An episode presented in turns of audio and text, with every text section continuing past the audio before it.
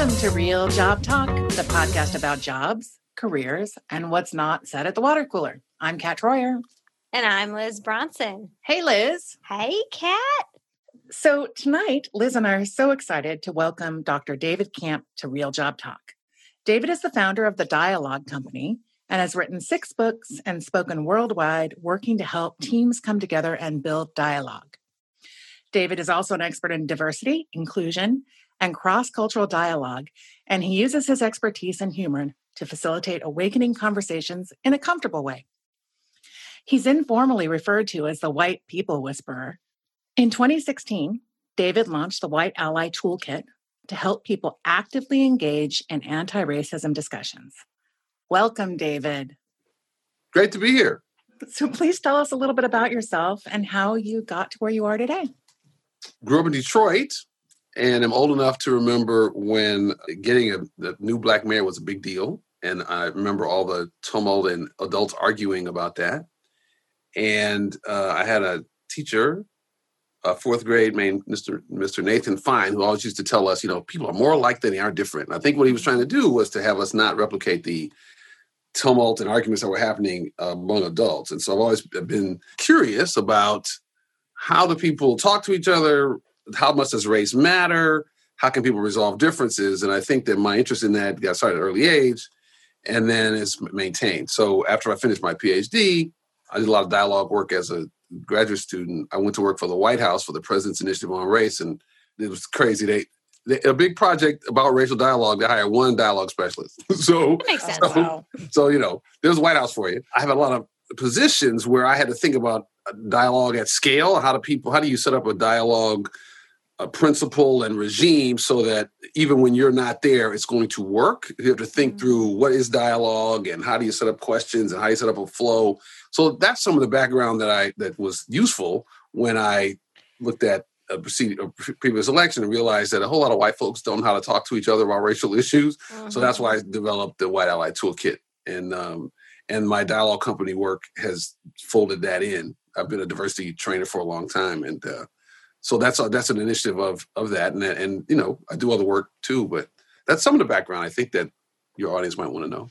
That's wonderful. And I want to ask you, like, so how has it changed in the last, I would say, 4 years or so? How have things changed in terms of where you've seen the need for your skills and your own toolkit that you bring to the world?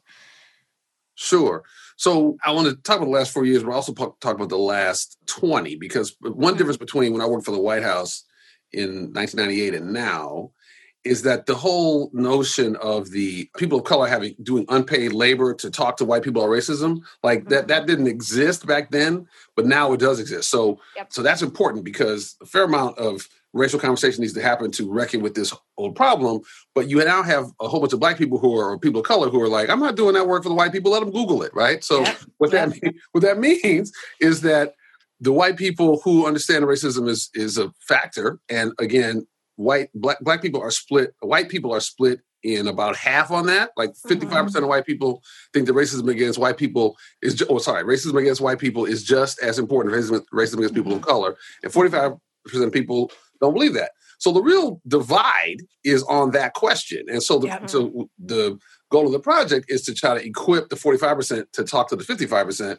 so that my goal for the project is over the course of the next 5 years, till 2025, we flip those numbers 55-45 the other way. Well, that means that a whole bunch of white folks need some skills. They need some encouragement.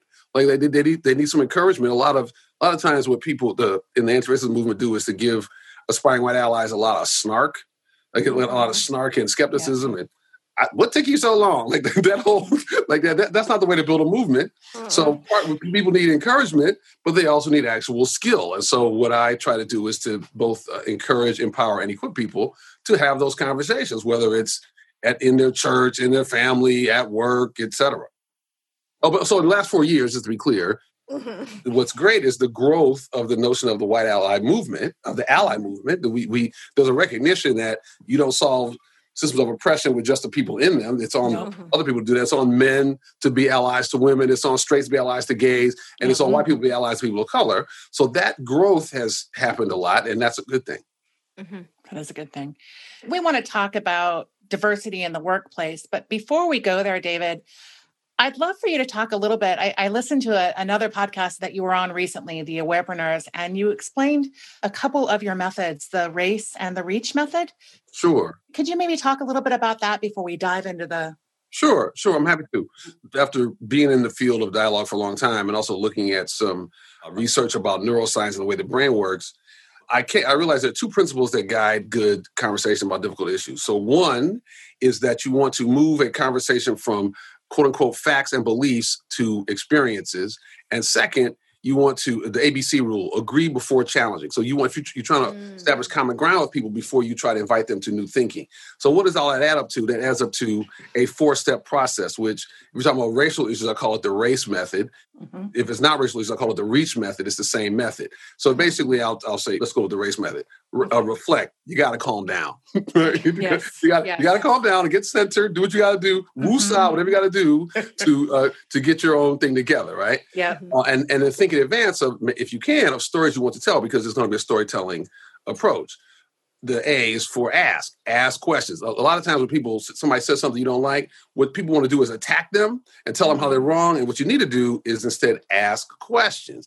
And the type of questions you want to ask is you want to ask them for the experience beneath their point of view, not just their belief.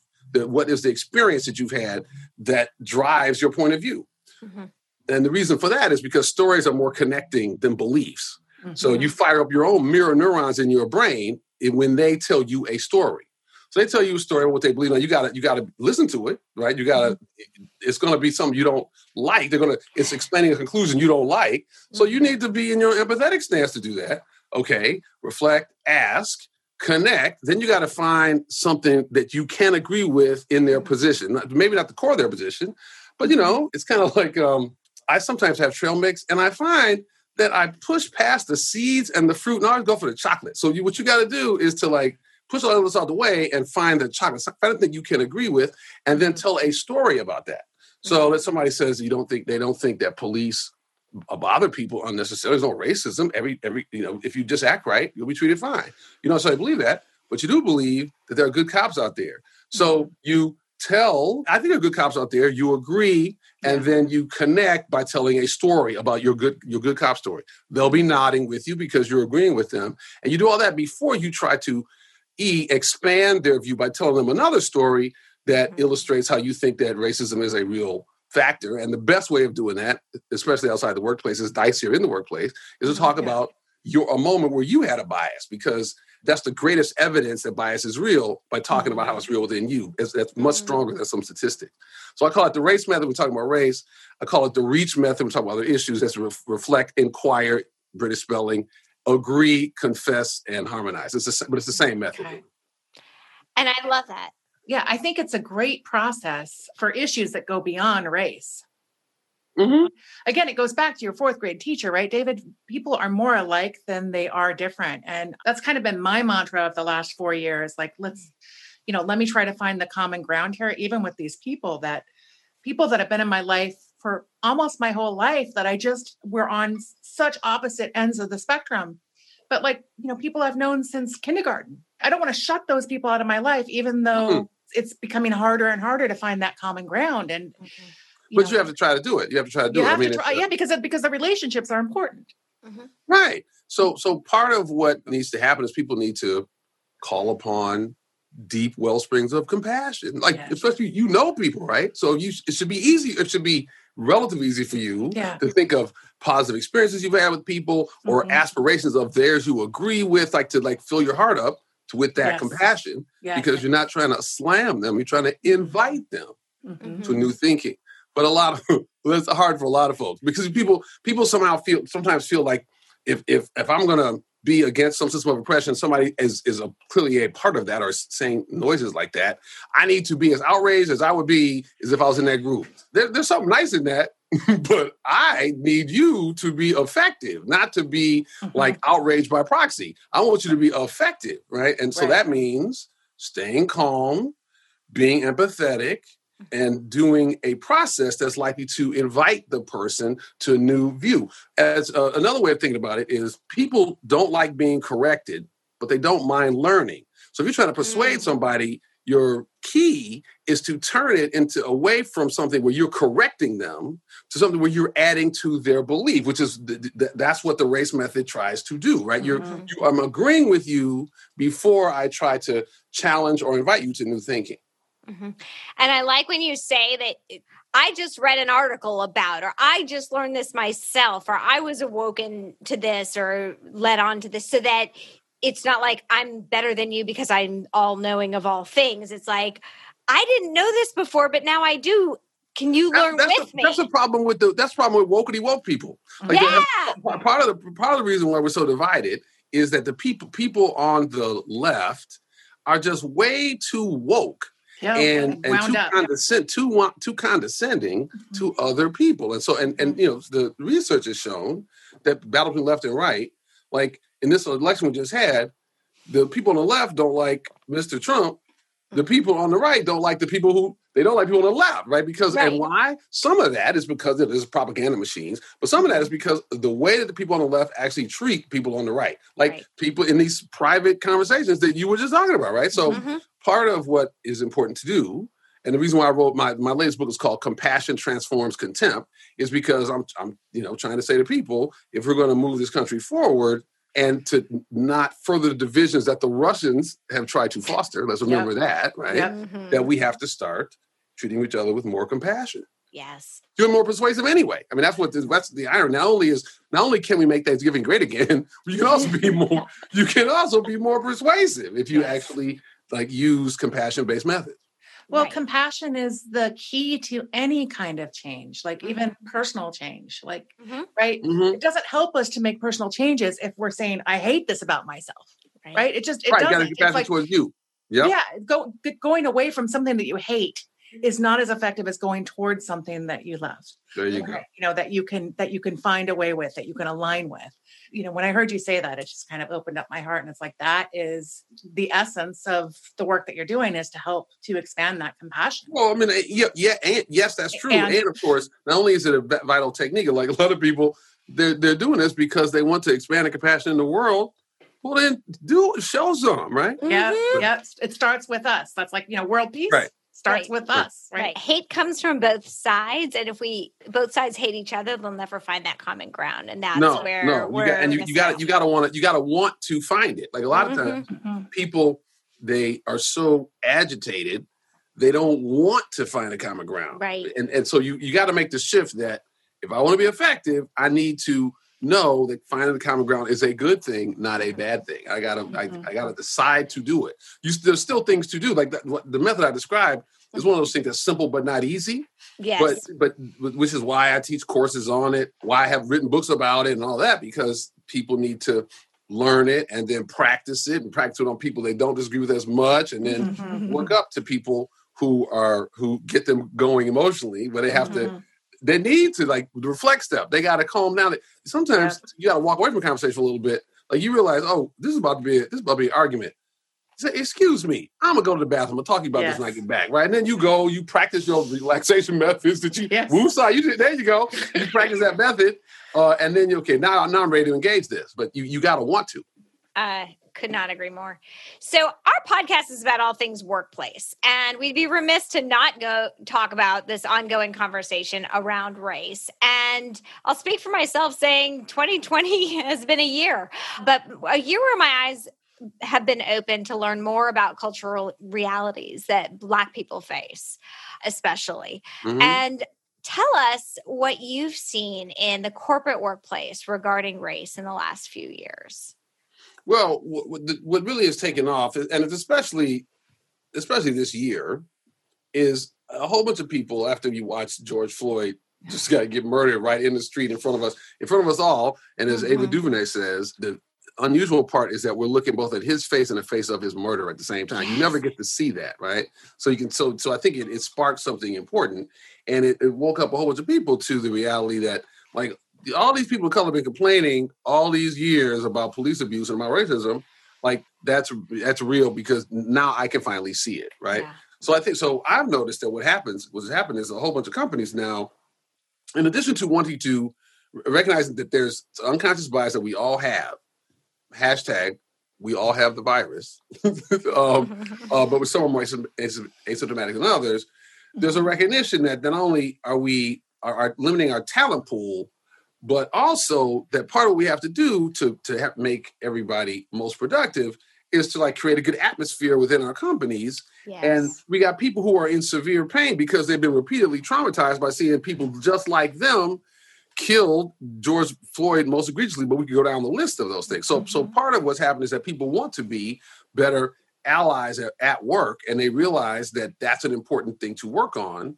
And so, I mean, to me, that's the first shift is on around unconscious bias mm-hmm. and the recognition of the way that the invisible drag that plays on team functioning, because it eliminates talent pool and who's there in the first place. And it also like squashes creativity because, you know, you get that quote unquote microaggressions. I don't like to call it that term because I think it doesn't include the inadvertent aspect of it. I'm still trying to brand inadvertent dignity violations, but it's going to be a tough one. It's a tough one. Exactly. So anyway, it's called microaggressions. The point is people recognize that microaggressions inhibit people's sense of belonging, mm-hmm. and that we need to work on that. And they also, but they also need to realize that the microaggressions are a reflection of unconscious bias. So part of what I think is the positive shift is a recognition of how pervasive unconscious bias is and how it undermines team efficiency. So I think that's the big move forward. And the second one is the whole allyship business, mm-hmm. which is, it's great that there's a recognition that, if we're going to be our full selves at work, which is necessary in order for us to be our best selves and be most productive employees, mm-hmm. then what happens outside of work matters, right? So yes. we need to support people in a reasonable way so that they feel they can be themselves. Mm-hmm. So I'll just flat out ask, like, if someone sees something at work that they're like, ooh, I do not like, I saw this microaggression, or I witnessed this person treating this person poorly in a meeting, or unconscious bias came out in that meeting, and mm-hmm. that person has no idea that they just offended someone, which we see all the time. Mm-hmm. What's your approach? And I'm going to ask it in a twofold way. What's your approach if it's a peer, and what's your approach if it's someone in leadership? Okay. Let's do it with the peer first. Okay. So I teach about this, and there's a variety of things you can do. You can ask questions. You know, asking questions can be good, right? But if we think about what the task is, how do you, as a bystander, how do you do something to support the person who the microaggression was directed at? That's an important thing to do yep. to mitigate the harm. But the other one is, how do you educate the person who did it, who doesn't know they did something that was a problem? Right. So that might not be one thing. You might have to do two different things, but it's mm-hmm. important as a bystander to have both of those goals in mind. That's what I try to teach when I teach about microaggressions. Mm-hmm. There's a variety of things you can do. You can ask questions, you can reframe comments, et cetera. But I think that the utility strategy that's most effective, you can say to either person, mm-hmm. when that was said, I felt weird, mm-hmm. right? Because what you don't want to do, because here's what that does, right? If you say that to the person that was targeted at, it doesn't presume they should feel uncomfortable, right? So for example, the microaggression was something like, your English is perfect, right? This person might be from this country, yeah. and there's no reason to think that it would be perfect, right. Or they might have been a long-term immigrant, mm-hmm. right? But it could be that, especially if they're a long-term immigrant, for example, they might not be offended. They might not be happy. They might be tired of hearing that, but they might not be offended, right? So, mm-hmm. but so when that was said, I felt weird, doesn't make any presumptions about how they should feel or what they should do, but you're mm-hmm. inviting them to talk about that, right? Mm-hmm. So that takes care of that. But notice what the same statement to the aggressor opens up conversation a different way. Right. When you said that, I felt weird. Mm-hmm. It doesn't say anything about them having bad intent or them being a bad person. It just mm-hmm. is like, it just says that this happened and I had a reaction to it. Mm-hmm. And it invites a conversation about why that was. And then you can say, well, I don't know how Alex felt when you said it, mm-hmm. but I know that when you said that, I felt kind of like, well, why is he saying that when Alex has no reason to sound like anything else or whatever mm-hmm. it is, right? Mm-hmm. Yeah. So the all-purpose tool on microaggressions is, when that happened, I felt weird. And I think it cuts either direction. Now, you asked about what do you do with a leader, supervisors, yeah, mm-hmm. or leaders. I think it still works. Mm-hmm. I think it ultimately, because it doesn't say anything about them, and now you got to come behind that with something, right? So you want to lay on the, I bet you didn't intend that. And I sensed you didn't intend that. You got to lean on that because you don't want to be, you don't want to have them perceive you as saying something about their intention. Because the reason I call them unintended dignity violations is because it's unintentional, right? Mm-hmm. Right. But then it's also, it would be important to say, I'm not sure how the other person felt, right? Mm-hmm. Because you actually are not sure, right? Mm-hmm. But you can say, but I think I might have felt X way. Mm-hmm. So, I mean, you are coaching them. And there's no question. Yeah. If you decide to do that, you are coaching them. And it's you know, they might be kind of sensitive and they're above you in the chain, so you want to be careful. But I'm saying, so this is, I'm trying to give extra ways to be gentle about it. But ultimately, you are coaching them. You are saying that might be something you might want to rethink because it might have impacts that you're not aware of. And if they're even halfway decent, boss, they don't want to do that, right? Mm-hmm. So that's what I would suggest. I think it still works as the, I'm not saying that this is the thing to do in all cases, but I think that there's very few cases in which that does it. That it's not safe. Yeah. That phrase can go a long way. And I think that as HR-ish people, we should put that burden on ourselves even more to say something. When you see something, say something, because our job is the people-y stuff. Yeah. And so if I say I felt weird, it has almost, doesn't that, I wouldn't say it has more weight than an engineer or something, but your people person felt weird. That should raise your awareness.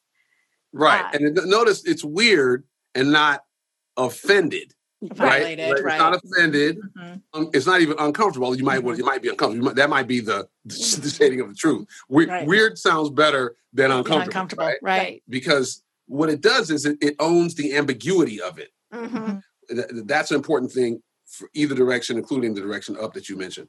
Mm-hmm. And I think that the way you said it, it also takes that presumption of intention out, so that I know you didn't want to make someone feel weird. Mm-hmm. Right. And I won't define what my weird was in that moment, but you didn't mean to. Right. But FYI, you did, and that's right. Exactly. So at least it starts the conversation.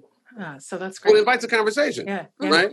It invites a conversation. I mean, if you say to anybody, I feel weird, the natural inclination is to say, well, why do you feel weird? I mean, I'm just saying, so it's inherently inviting. What you're trying to avoid is a situation in which you are dragging the person into a conversation in which they're also going to be criticized. You'd rather them at least make an affirmative step into the conversation by trying to say something that is on some level inviting, or at least strikes their curiosity and doesn't get them on the defensive from the very beginning.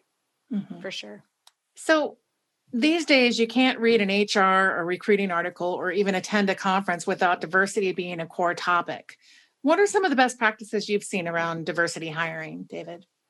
Well, one of the things that a lot of companies are doing at that first cut where you're looking at resumes, to like strip names off of it, right? Because, you know, the fact of the matter is names are still markers for our ethnicity in a lot of cases. Mm-hmm. So that's one factor. Now, I suggest to people, I mean, that's great, but if you're going to do that, it's useful to kind of like also look at other things that might be markers. The name might be Alex Miller, but if he was in the Black Student Association as well, you know, you can make some guesses about that, right? So one important thing to do is to go a little further past the name and look at, are there things on here that are going to identify the person, right? That's an important practice. Another important thing to do, I mean, some of this is some standard HR stuff, right? Mm-hmm. So you try to make sure that your interview protocol is standard, right? Because a lot of times the way that bias comes out is that, you know, people ask a different set of questions to people that they feel more comfortable with and that people look like them, et cetera. So that's a thing I think is a good diversity practice. I think that one of the things that we find in social science, it's a really weird thing. Bringing up the possibility of bias tends to diminish it. So when you're in that final meeting and you're trying to talk about like, okay, which of these people are going to choose? I think that it's useful to raise the issue of, I'm going to try, you know, for one person could do this, or it can be part of the standard protocol. I'm going to try to get to remove my own bias that might be possible in the situation, and maybe even to name it. Like this person went to my school. This person went to school in my same conference, and that person did that. I want to say to all the rest of y'all, I'm going to try to eliminate that. And what that does, the research shows that the mentioning of bias tends to diminish it because people are then consciously trying to work against it. And I think that's an important thing to do. That's an important thing to do, so it is less likely to affect the process. Mm. And I see a lot, I mean, in the companies that I work with, they're wanting, you know, where's our diverse cat? We need more of diversity. Like they want it. So it's like they're wanting to lean in. And sometimes they do better than others. And I kind of work with them. I said, you know, if you find a candidate that's a great culture fit for our company and has good skills, we should hire them to build a bigger group of diverse people at the company, because then we will attract more diverse people, et cetera, et cetera. That's critical. So you asked about hiring, but then there's also the whole management of the atmosphere, right? Because what you don't want to be is the company that like keeps hiring diverse candidates and can't keep them, right? Mm-hmm. So part of what you have to think about is, you know, what's the degree to which you have things like employee resource groups, which will allow people to know that there are other people who have a similar background, face similar challenges, et cetera. One of the things that's important to be careful about, though, so there's that, but then there's the mentoring issue. Mm-hmm. Part of what I think is the next level of the work around allyship is to train people to be mentor allies outside their own group. Because what we don't want to do is to put the additional burden of mentorship on the few women or people of color who get to rise up. Because they're still trying to compete to get to the top. Right. So we're not trying to put that extra burden on them to make that an obligation.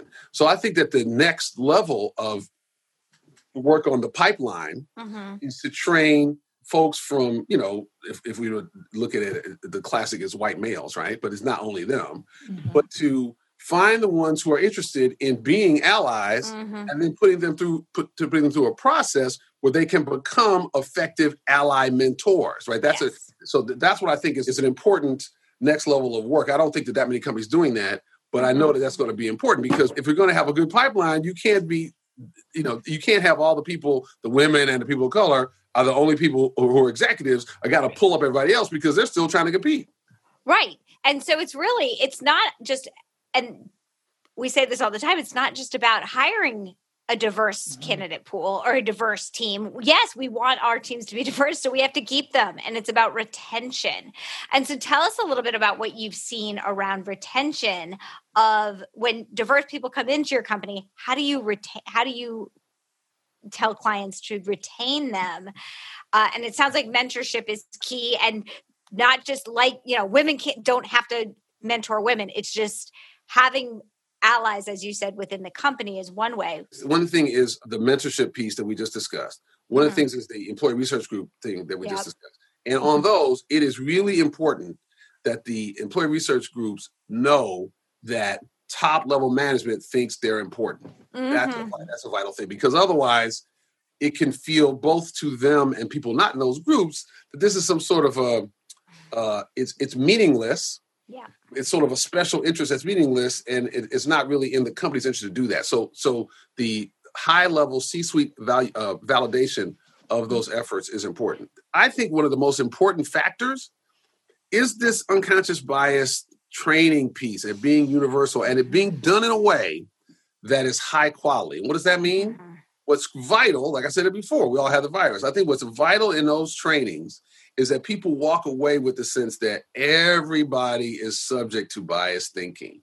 And the idea is that becomes a common part of the culture. Like we don't talk about it all the time, but we talk about it. If I raise the issue, it's not like I'm calling somebody a racist. I'm raising it because I know I'm subject to that too. And I think that my sense is that from people I've talked to, people of color feel a lot more comfortable, or people who are non-mainstream, whatever that means, feel much more comfortable in a setting in which there's an agreement that we're all subject to this kind of bias, as opposed mm-hmm. to we're not going to talk about it. Oh, that's only mm-hmm. the really bad people. So mm-hmm. I think that from an atmosphere standpoint, that's very important, because then we can raise the question of, like, what just happened there?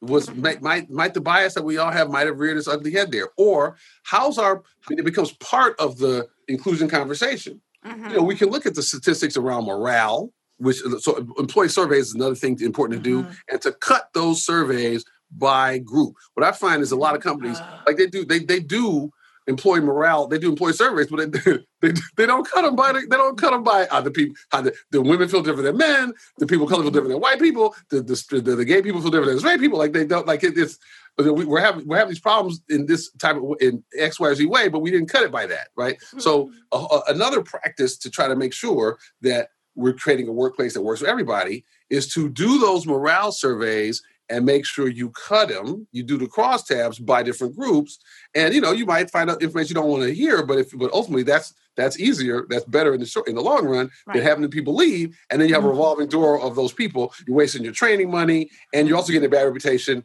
in the field. Right. So I guess I'm just saying that is also an additional practice. Both of those things I mentioned, the unconscious bias being a pervasive thing as part of the corporate culture, mm-hmm. as well as the regular execution of employee surveys with a good analytical procedure on them. Mm-hmm. Well, and I love what you say about having bias be part of the conversation, because I could say, like, it might be my bias as New Englander, but I don't really think it's cold out today. And while that is my bias, because I grew up in New England, and so I don't think it gets that cold here in Texas. But for Texans, they do. So if you use the word bias as not a terrible word, mm-hmm. and you use it as just we all bring this to the table and here are mine. So you know mine and I know yours. And so we can get to know each other better. Then the conversation can move forward with the awareness on the table. I have often said in trainings that while it's understandable that we did it, one of the errors in the civil rights movement is that we turned being racially biased you turn it into a social faux pas on the order of a capital crime. And mm-hmm. we need to make it on the order of like a third-degree misdemeanor. Because as a capital crime, we can't talk about it. Nobody wants to admit that they right. do it. But when I do unconscious bias trainings, back in the days when we had real-world interaction, I could be with people like, boom. I often use audience polling. And so when you give people some information about unconscious bias, and then you call the question of, like, and it's anonymous. How many of y'all have ever had biased thoughts that you were not proud of? Like, it's usually like 98% or 99%. Everybody knows they do it, but yeah. We don't talk about it, right? And that's because we've made being biased a capital crime. And we need to change that. And one way to change that, individually, we need to start talking about our own bias mm-hmm. more freely. From a corporate leadership standpoint, we need to manage our corporate culture to admit that, of course, we all have these blind spots. I think that's a great thing by the Price Waterhouse has I think they have a little video called "The Blind Spot." But I mean, mm-hmm. You get more material about this. I think P&G, Procter & Gamble has a thing. Let's talk about bias. # Let's talk about bias. I'm just saying that I think that the next level of this work is more companies saying we need to just make it. This is a part of our culture. And we're going to pursue excellence by consciously dealing with it, having a culture that we're going to consciously encourage people to deal with this, because we can't avoid it anyway. If you have a brain, you have a bias. Mm. So how would you advise a manager or a leader to make sure that diverse candidates feel valued and not like they're the token person on the team, so that they're there for more than a diverse perspective or a photo op? You know, that's... Well, first of all, it's got to be true, right? Right. So that's a critical thing on that, right? Mm-hmm. So it's funny that you asked that question, because just recently I was doing a coaching session with an executive. The coaching was all about them as being good on diversity issues. And ultimately, let me just say this. I also think that part of what we have to reckon with is for executives to get the kind of training and support in diverse issues of diversity, inclusion, and equity they might not get it in the trainings, because what they say in the trainings is too risky for them to talk, to be honest about how they feel. Mm-hmm. So part of, I think, the next level of the work is kind of like people getting private coaching where they can be more honest about their biases, their concerns, their struggles, etc. I was talking to an executive, and he was talking about like a recent hiring decision. And he had chosen, like he's putting another team together. And one of the candidates was a person of color. And he chose that person. And he said, from her resume, she wasn't a superstar, but she was a star. And he's usually two superstars. But she didn't want to have an all-white team. So he was wondering whether he should have done that, how he felt about that. And I said, what you need to do, and this goes back to your question, it's probably not good for him to tell this person, one of the motivations for hiring her, but it is probably good for him to say what he sees in her. He believed that this woman could be a superstar, but for various reasons she had not. So what I encouraged him to do was to, it's the old, if we can say R. Kelly, I believe you can fly, right? He needs to lean in to his, and let her know his sense of her potential, because so she can, it would not be racialized. It's like, I believe in you. I believe you can step up and you can do this role well and really be a superstar. So part of what I'm saying is that it's, people might fear that they are chosen for these kind of reasons. Mm-hmm. So one thing to do is to spend a little extra energy trying to convey your belief in their quality so that they get an extra level of support. And given all the obstacles that they will face, the microaggressions, all the other problems, you don't have to feel bad about doing that, because it's probably good that they do that. You'll get more out of them if you do that. Mm-hmm. So that's an important practice. A second, so that's from a welcoming standpoint. Mm-hmm. I mentioned earlier how employee resource group thing, I think that's important. Now, I think it is also useful these days, if that doesn't exist in a company, is for a supervisor to let the person know that they approve of that kind of extra networking, right? Because part of what is a struggle for people, non-traditional people in the corporate world, especially people of color, is like if the company doesn't have an employee resource group, then how they wonder how it's going to be perceived if I'm doing all this extra networking. So it's what's important to do is it's almost like you're supporting the person in developing their own resource group. Without, if you haven't made the corporate decision to have that yet, that's important to do that, so they don't feel like they got to hide that, et cetera. So that so those are important ways to make people feel welcome. I think that's just smart leadership, to tell your people the potential that you see in them too. I mean, just from a general perspective as well. Mm-hmm. Yes, but like that's true, and so that so you can use that with anybody. But I'm saying that people of color, because of the whole diversity question. Absolutely. Yeah. And I'm also saying the other thing, because I know that, you can wonder like whether or not people appreciate you like doing this extra networking. And that's why I'm saying that's there's a special thing that I think that coming from the boss, that it's, I understand you need to do that. There's things I don't understand about navigating the corporate world. And, I've seen situations in which an executive on purpose connects somebody to another person higher up than them in a different division. And again, you don't want to be, you don't go too far on that, because then you're putting a burden on that other person. But I'm just saying, I've seen corporate managers do that, and it winds up being supportive because it's from a place of empathy, and they get that. People get that. Mm-hmm. And I think that, the manager you were working with, they hired this woman because of a number of different factors. But if there was a experience gap that can be filled, it's almost up to the manager, because the manager made that decision to hire the experience gap to get all of the wealth that comes with the diverse team. So it's up to the manager to make sure that that gap is filled. Right. And we know that diverse teams, if diversity is handled well, or usually do better. Like we know that's true all the way from analyses of 4,500 companies that look at the C-suite, all the way down to diverse teams, way less down the chain, further down the chain.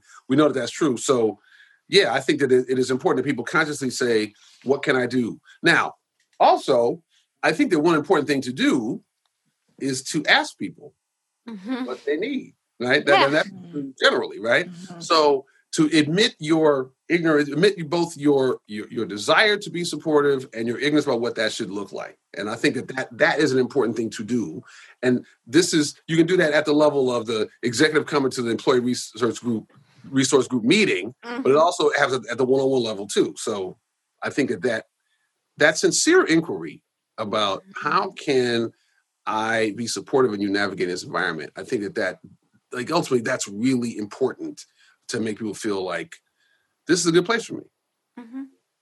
And what do you think about companies like creating roles for diverse candidates because they're not a fit for this, but they want them at the company and they want their overall experience and they have relevant enough experience that they're not, go staple that paper because I don't really have something for you, but I want you here. But assuming they have a skill set that could be put to use, but there isn't a perfect role. What do you think about, trying to build the diversity at the company through creation of roles?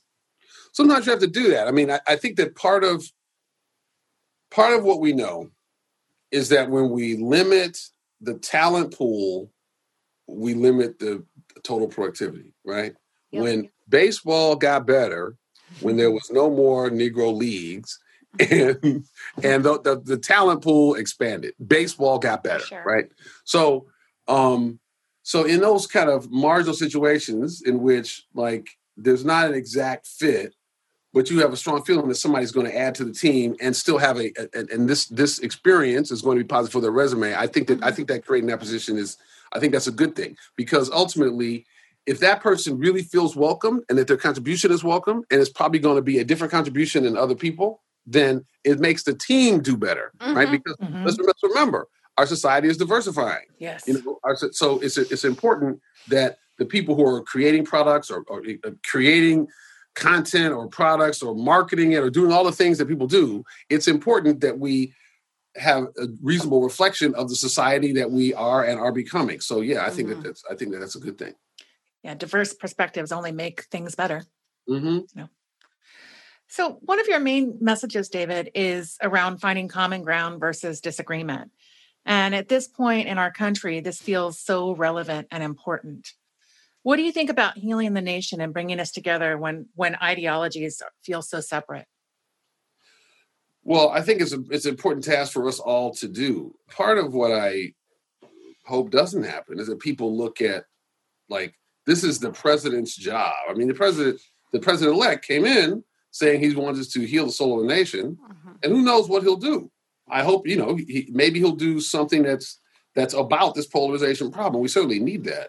Mm-hmm. But whether he does that or not, we should take it seriously upon ourselves to try to heal these divisions. I mean, a lot of folks, but let's be honest, it doesn't cut racially the same way, have people on the other side of this divide. We're a nation that's split in half, certainly politically. And we just had an election where people were dancing in the street afterwards. When's the last time y'all saw that, right? So clearly, we feel very strongly in different directions. So people on both sides need to say, okay, people in my neighborhood, there's people in my family, people in my church. I need to stop avoiding talking to those people because I can't handle talking to them. That is just that's not going to be happening. We got to find ways to do that. So my point is that no matter what the president-elect does, we should all take it upon ourselves to reach out to people who voted differently. And we can start, look what we can start talking about. We can start talking about the fact that this election is historic. It has never been the case that as many people, this percentage of the voting public voted. Now, the last time the registered population versus the eligible population voted was this was 1900, but women couldn't vote. Right? Women couldn't vote, and Black people firstly couldn't vote. So I'm just saying that this is an unprecedented thing that we've just done. And according to the Department of Homeland Security, it went off without a hitch. We can all be grateful for that. It looks like the whatever happened that we don't know about, that the Homeland Security thwarted any kind of attacks from the Russians. We can all be grateful about that. So I'm just saying, even if we're on opposite sides politically, there's a certain amount of a collective gratitude we should be able to express that might be the beginning of talking about what we're dealing with. And given that, I think the polling shows that like 80% of Americans say that polarization is a big problem, we can talk about that. Now, right. I would suggest, so those are the things we have common ground on. Now, to try to, a reconciliation move, I think that it's important for people to own up the transgressions they have done to the other side, right? Mm. It's important to own up to that. So even if, Liz, you said something to Sally and you're talking to Sue, you can apologize because you did something to her because she had views just like Sue does, right? So the point is that starting out with, I have been part of the polarization problem. Like you go from, what was a great election? Man, oh man, that was fantastic. It went off without a hitch. Was that fantastic? Man, this polarization, got to deal with it. I'm going to start here by apologizing because I, treated somebody who feels like you do badly. And so I didn't do it to you, but I'm going to just do that as a part of our coming together. Mm.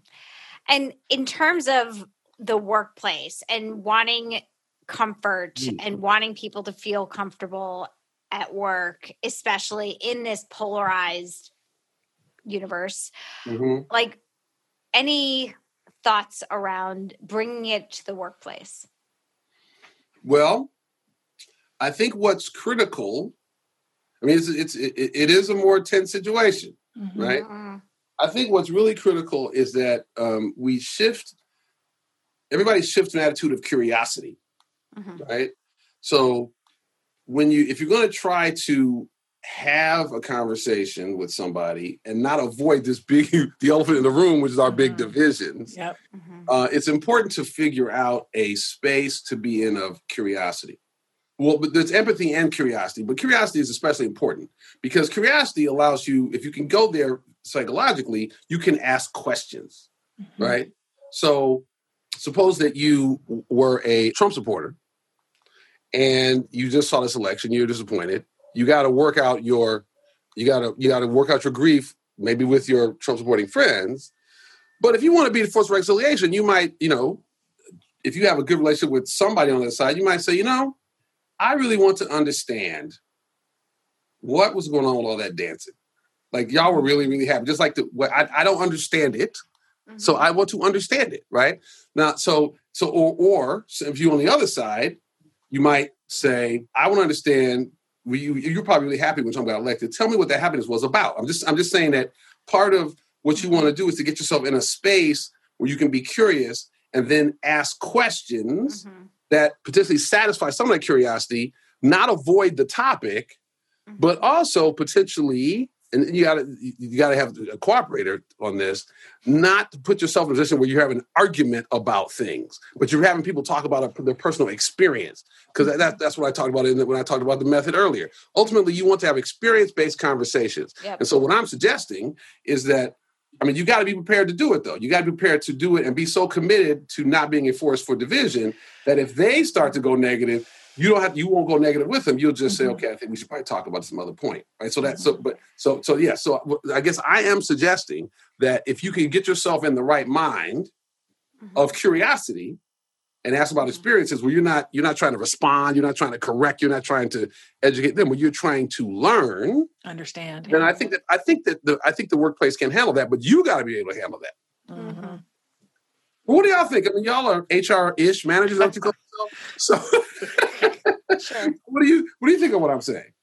I think that, I think that nobody should have been decorating their cubicles. Not that anyone's working in their cubicles right now. No. But, election stuff, you keep that out of the workplace. But I also think that when somebody was on an opposing side or has a different viewpoint, I like the idea of finding the common ground or saying something like, what are you looking forward to? Or I think in the workplace with a work relationship, you can agree to disagree and keep it out because probably politics doesn't come into your job per se. So yes, what you reminded me of is the other thing I meant to say, which was I just gave you a backward-looking question, but I meant to also add was a forward-looking question. I talked about happiness about the election participation, happiness about it going smoothly, and then lament about the polarization. So in addition to or instead of looking backwards, you could also look forwards. What do you think we need to do in order to heal this polarization problem? Right? So that's a forward-looking question. So I think that is also safe. You still got to be in a position to listen to it, because if you're trying to like grind your axe of your opinion, that's not what you want to do. No. That's not appropriate for the workplace. You want to work with this person. You want to maintain a relationship with this person. But if you're talking about common goals, which is that's what I'm so glad you said what you said, then I think that the talking about common goals is a connecting thing. Yes. And so that's another strategy. Now, people can always just avoid talking about it, but ultimately I think that that's safer. But that doesn't foster healing. It's a big elephant. It is. But I think you can also use it to your advantage to say, hey, we need people with all kinds of different viewpoints on this team. And so you may have a more conservative viewpoint than I do. But having both of us on this team makes it us come from different viewpoints and a richer team. So I'm going to respect what you say. I may not agree with everything, but I'm going to respect it as another voice in the room. Mine isn't the only one that's necessarily correct. Right. And so to call it out that we're coming from different viewpoints, but what we have in common is this project. Right. Let's focus on said project versus focusing on the fact that I hate who you voted for and I think that you must be evil because of it or whatever. Like, I'm going to take that out and say, I've seen you do great stuff. I know you bring a lot of expertise and we've got this to get done. So let's all put our collective brains together to do it. The plane's going to fly. It needs left wing and a right wing. That's right. Go. That's right. Well, I'm using that. Feel free. Thank you. I really like how you brought gratitude at the beginning of the conversation, because I think that that's one of those, it's like compassion. It's one of those ways that we can open our heart. And I think that the conversations, the dialogue needs to happen. And I think that the reminder to stay curious and not to be, you know, to be asking questions as opposed to be throwing your opinion into the conversation is just so much more of a constructive way to approach the, you know, any situation, any kind of potentially volatile conversation, staying focused on experiences and staying focused on being curious and staying calm. That's all right. Of that is just brilliant. You want to move the conversation away from beliefs and have it be on experiences, which is what I said, or hopes, which is the other thing I said, right? But conversations about beliefs, that tends to, that often goes awry. Yeah. Yep. Well, David, I think we could just talk to you all day. We really, really enjoyed having you come on and talk with us. We're not going to do a Zoom sleepover? We do a Zoom sleepover. We could. I'm in my PJs. There you go. Well, thank you so much for coming and talking with us. And I know that our listeners are really going to have some food for thought from today's show. Well, I appreciate that. I mean, and if people are interested in following up on my race work, I'm doing a course that's a nationwide audience called Doing My Part as Anti-Racism Ally. It starts on January the 7th. It goes for 4 sessions, and it's on a learning platform, and people really get out a lot out of these courses. And I've been told so many times that yes, we learned how to talk about racial issues, but this helped me in my marriage because we're teaching best practice communication tools. Yes. So people can go to thedialoguecompany.com to learn more about it. Perfect. Awesome. Great. Thank you. Thank you so much. This is Real Job Talk, a podcast about jobs, careers, and what's not said at the water cooler. Our website with all Real Job Talk related information is realjobtalk.com. We'd love to hear from you. Please send us your questions, topics you'd like to talk about, and Real Job Talk stories. And you may find them featured on a future episode. Use the website or email us at realjobtalk@gmail.com. You can follow us on Twitter at realjobtalk. And on Instagram and Facebook at Real Job Talk Show. My name is Kat Troyer. You can find me on Twitter at DailyCat, and on LinkedIn, you can find me via Kathleen Nelson Troyer. And I'm Liz Bronson. On Twitter, I'm at Liz Beekson Salt. And on LinkedIn, I'm Liz Bronson. Real Job Talk is a Tech Reckoning production. Our producer is John Mark Troyer. Our graphic artists are Lexi and Zachary Bronson. And we're here by the water cooler waiting to talk with you.